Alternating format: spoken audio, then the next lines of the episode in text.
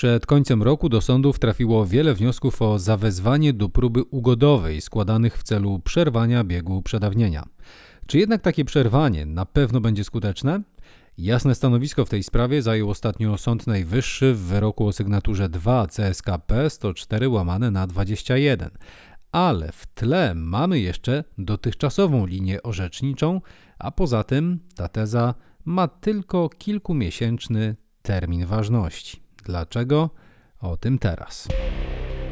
To jest podcast Kierunki Prawa tworzony przez kancelarię KRK Kieszkowska-Rutkowska-Kolasiński z portalem Legal Business Polska. Mówimy o najważniejszych i aktualnych rozstrzygnięciach sądowych, które kształtują gospodarkę, relacje w biznesie i życie codzienne.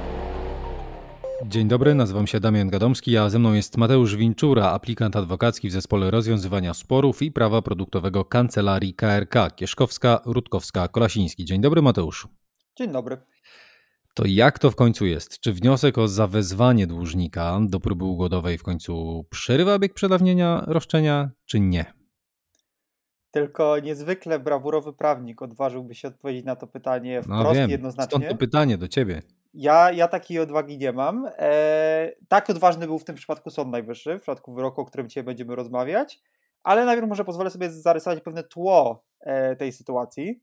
E, jak wiadomo, każde roszczenie majątkowe ulega przedawnieniu. Oznacza to, że po upływie pewnego czasu, ten czas jest określony w kodeksie, nie może być skutecznie dochodzone na drodze sądowej. Celem tego jest oczywiście to, aby wierzyciel nie trzymał swojego dłużnika w ciągłym stanie niepewności pod tytułem pozwie czy nie pozwie. Natomiast są takie czynności, które wierzyciel może podjąć, aby dokonać przerwania tego biegu, a więc sprawić, żeby zaczął on biec na nowo. Jedno z takich czyn... Y, kodeks posługuje się takim określeniem, że są to czynności przedsięwzięte bezpośrednio w celu dochodzenia roszczenia. I teraz, aby wyjaśnić istotę sporu, musimy przeskoczyć na chwilę na grunt przepisów proceduralnych, a więc kodeksu postępowania cywilnego.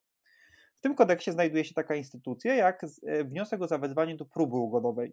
Jest to wezwanie, które wierzyciel może złożyć, aby spróbować ugodzić sprawę, zanim ewentualnie zdecyduje się na wytoczenie powództwa. To postępowanie jest dobrowolne z obu stron i jeśli strony przychodząc do sądu e, zdecydują się zawrzeć ugodę, no to sprawa jest zakończona. Natomiast jeśli nie, to wówczas piłka jest po stronie wierzyciela, on decyduje, czy zdecyduje się wytoczyć powództwo. I teraz problem, przed który stanął Sąd Najwyższy, jest dość prosty, pozornie przynajmniej. Czy taki wniosek o zawezwanie do próby ugodowej jest czynnością przedsięwziętą w celu dochodzenia lub ustalenia roszczenia, a więc na skutek tego, czy przerywa bieg przedawnienia? No dobrze, ale to dlaczego zagadnienie w ogóle budzi kontrowersję? Bo przecież przepisy, o których mówimy, które stanowią o tym przerywaniu biegu przedawnienia, o zawezwaniu do próby ugodowej, obowiązują co do zasady od ponad, uwaga, od ponad 50 lat. I przez większość tego czasu nie było żadnych wątpliwości, że taki wniosek o zawezwanie do próby ugodowej przerywa bieg przedawnienia. Natomiast e, wierzyciele zaczęli w pewnym momencie nadużywać tej instytucji, to znaczy składać wnioski o zawezwanie do próby ugodowej jedynie w celu przerwania biegu przedawnienia, nie podejmując jednocześnie żadnych działań nakierowanych na faktyczne ugodzenie sprawy i znalezienie kompromisu. Czyli tu mieliśmy do czynienia e, z pewnego rodzaju teatrem, gdzie, gdzie dwie strony wiedziały, że e, tej ugody nie będzie, że wcale się nie dogadają, gdzie nawet już było widać w tym wniosku e, zmierzającym do, do tej próby ugodowej, że, że to jest wniosek nie do zaakceptowania dla drugiej strony. Chodziło jedynie o instrument, o, o przerwanie tego biegu przedawnienia. No i rzeczywiście taka intencja sama w sobie, można powiedzieć, że to nadużywanie tej konstrukcji. Tak, tak jak dokładnie mówisz, wyglądało to w ten sposób, że wszyscy wchodzili na posiedzenie wiedząc, że żadnej ugody nie będzie, każdy wygłosił swoją formułkę i, i rozchodzili się, a potem co najwyżej wierzyciel wytaczał powództwo. Sąd Najwyższy to dostrzegł kilka lat temu i dokonał pewnego, pewnej zmiany czy zniuansowania swojej linii orzeczniczej, wskazując, że w pewnych sytuacjach, jeśli jest oczywiste, że wolą wierzyciela wcale nie było zawarcie ugody, to takie przerwanie biegu przedawnienia nie musi być skuteczne. I Sąd Najwyższy w ciągu ostatnich kilku lat wydał kilka tego typu uchwał i wyroków, więc wszystkim prawnikom wydawało się, że mamy do czynienia z powstaniem nowej linii orzeczniczej. No i w tym momencie wchodzi e, wyrok, który dzisiaj omawiamy, czyli wyrok, e, można powiedzieć, ostatni mhm. z tej serii, przynajmniej jeśli chodzi o chronologię. Przypomnijmy, to jest, to jest wyrok o sygnaturze 2 CSKP 104 na 21, tak jest? Tak, i on tak naprawdę wraca do poglądu, który jak się wydawało już dawno odszedł do lamusa, że każdy wniosek przerywa bieg przedawnienia, nie badamy intencji podmiotu go składającego. I to jest powrót do, do tego modelu, który, no, gdyby chcieć, wszyscy mówią, że wyroków sądu się nie komentuje, ale przecież my tutaj mamy inne zadanie. E, no więc chodzi o to, że to jest powrót do tej intencji, która no, chyba nie zasługuje na uznanie, bo, bo to jest marnowanie też w pewien sposób czasu i wymiaru sprawiedliwości. Ja się w pełni z tą zgadzam. Pamiętajmy też, że przedawnienie pełni bardzo ważną funkcję w systemie prawnym i takim, takim ogólnym poczuciu sprawiedliwości ten dłużnik powinien mieć w miarę stabilną sytuację, wiedzieć, że jeśli e, wierzyciel ma wobec niego roszczenie, to będzie go dochodził, a nie trzymał go w niepewności przez w zasadzie nieograniczony okres czasu. Dobrze, czyli mieliśmy ustaloną linię orzeczniczą. Ostatni wyrok nieco ją przełamuje, wprowadza e, niepewność, e, ale sytuacja będzie jasna już za pół roku. Tak, dokładnie. W czerwcu 2022 roku wejdzie nowelizacja kodeksu cywilnego, która przewiduje, że wniosek o zawezwanie do próby ugodowej będzie prowadził nie do przerwania, ale do zawieszenia biegu przedawnienia.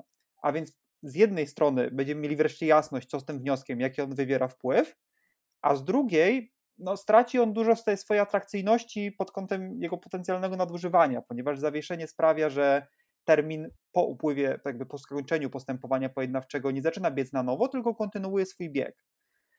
To biorąc pod uwagę inne jeszcze zmiany, które miały miejsce w ostatnich latach, na przykład bardzo wysokie opłaty e, za taki wniosek, które zostały, mhm. zostały wprowadzone w 2019 roku, czy taką zmianę, która sprawia, że terminy przedawnienia, przynajmniej większość z nich, upływa na koniec roku kalendarzowego, a nie w trakcie roku, sprawiają, że być może będziemy mieli do czynienia z daleko idącym spadkiem popularności E, tej procedury pojednawczej stosowanej właśnie w celu przerwania biegu przedawnienia. Niemniej do czerwca jest jeszcze kilka miesięcy i to, o czym mówiliśmy na samym początku, ostatnio dużo się tych wniosków o zawezwanie do próby ugodowej zrobiło. Właśnie e, pełnomocnicy, składali je pełnomocnicy licząc na to, że, że skorzystają jeszcze z tej sytuacji mm, i doprowadzą do przerwania biegu przedawnienia. E, jak powiedzieliśmy przed chwilą, sytuacja nie jest taka jasna. Co więc zalecać e, na te 6 miesięcy, jeżeli ktoś rzeczywiście jest wierzycielem i, i ma problem z, z przedawnieniem? Jak zawsze w czasie takiej burzy i chaosu e, związanego z niepewnością co do znaczenia reguł prawnych, należy zalecić po prostu daleko idącą ostrożność. To znaczy, z perspektywy wierzycieli, e, ważne jest to, aby oprócz złożenia samego wniosku, czasem jednostronnicowego i e, tak jak zresztą mówiłeś, trochę dla teatru, E, spróbować wykonać pewne czynności i następnie umieć je wykazać w celu e, faktycznego dogadania się. To może oznaczać na przykład niewielkie ustępstwa względem dłużnika pod tytułem e, jeśli ugodzi się przed wytoczeniem powództwa, no to może liczyć na nienaliczenie odsetek, czy części przynajmniej odsetek. Natomiast gdybym był dłużnikiem, to również nie wahałbym się kwestionować wniosków o zawezwanie do próby ugodowej składanych przez wierzyciela jedynie w celu przerwania biegu przedawnienia. Ten wyrok, o którym dzisiaj mówimy, on z bardzo różnych powodów może nie przyjąć się w orzecznictwie sądów powszechnych. Po pierwsze, odstępuje od utartej, jak się wydawało, linii orzeczniczej. Po drugie, istnieją wątpliwości co do statusu osób, które je wydały z uwagi na procedurę wyboru.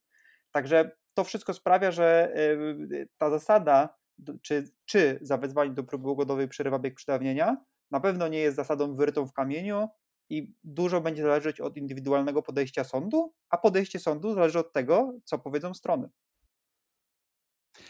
Ja myślę, że to mogą być bardzo ciekawe sprawy, bardzo ciekawe e, decyzje e, sędziów orzekających właśnie w tych sytuacjach, kiedy w tym okresie, do czerwca, w okresie, kiedy mamy linię orzeczniczą, wydawało się ustaloną, kiedy mamy wyrok ją przełamujący, pojawią się takie sprawy, pojawią się takie wnioski e, i w każdej sprawie indywidualnie trzeba będzie mm, decydować, czy to był teatr, czy jednak. czy jednak film oparty na faktach i rzeczywiście ktoś chciał się Mm, dogadać. Bardzo dziękuję. Mateusz Winczura, aplikant adwokacki w kancelarii KRK Kieszkowska-Rutkowska-Kolasiński. To był kolejny podcast z serii Kierunki Prawa. Dziękujemy za dziś. Dziękujemy i do widzenia.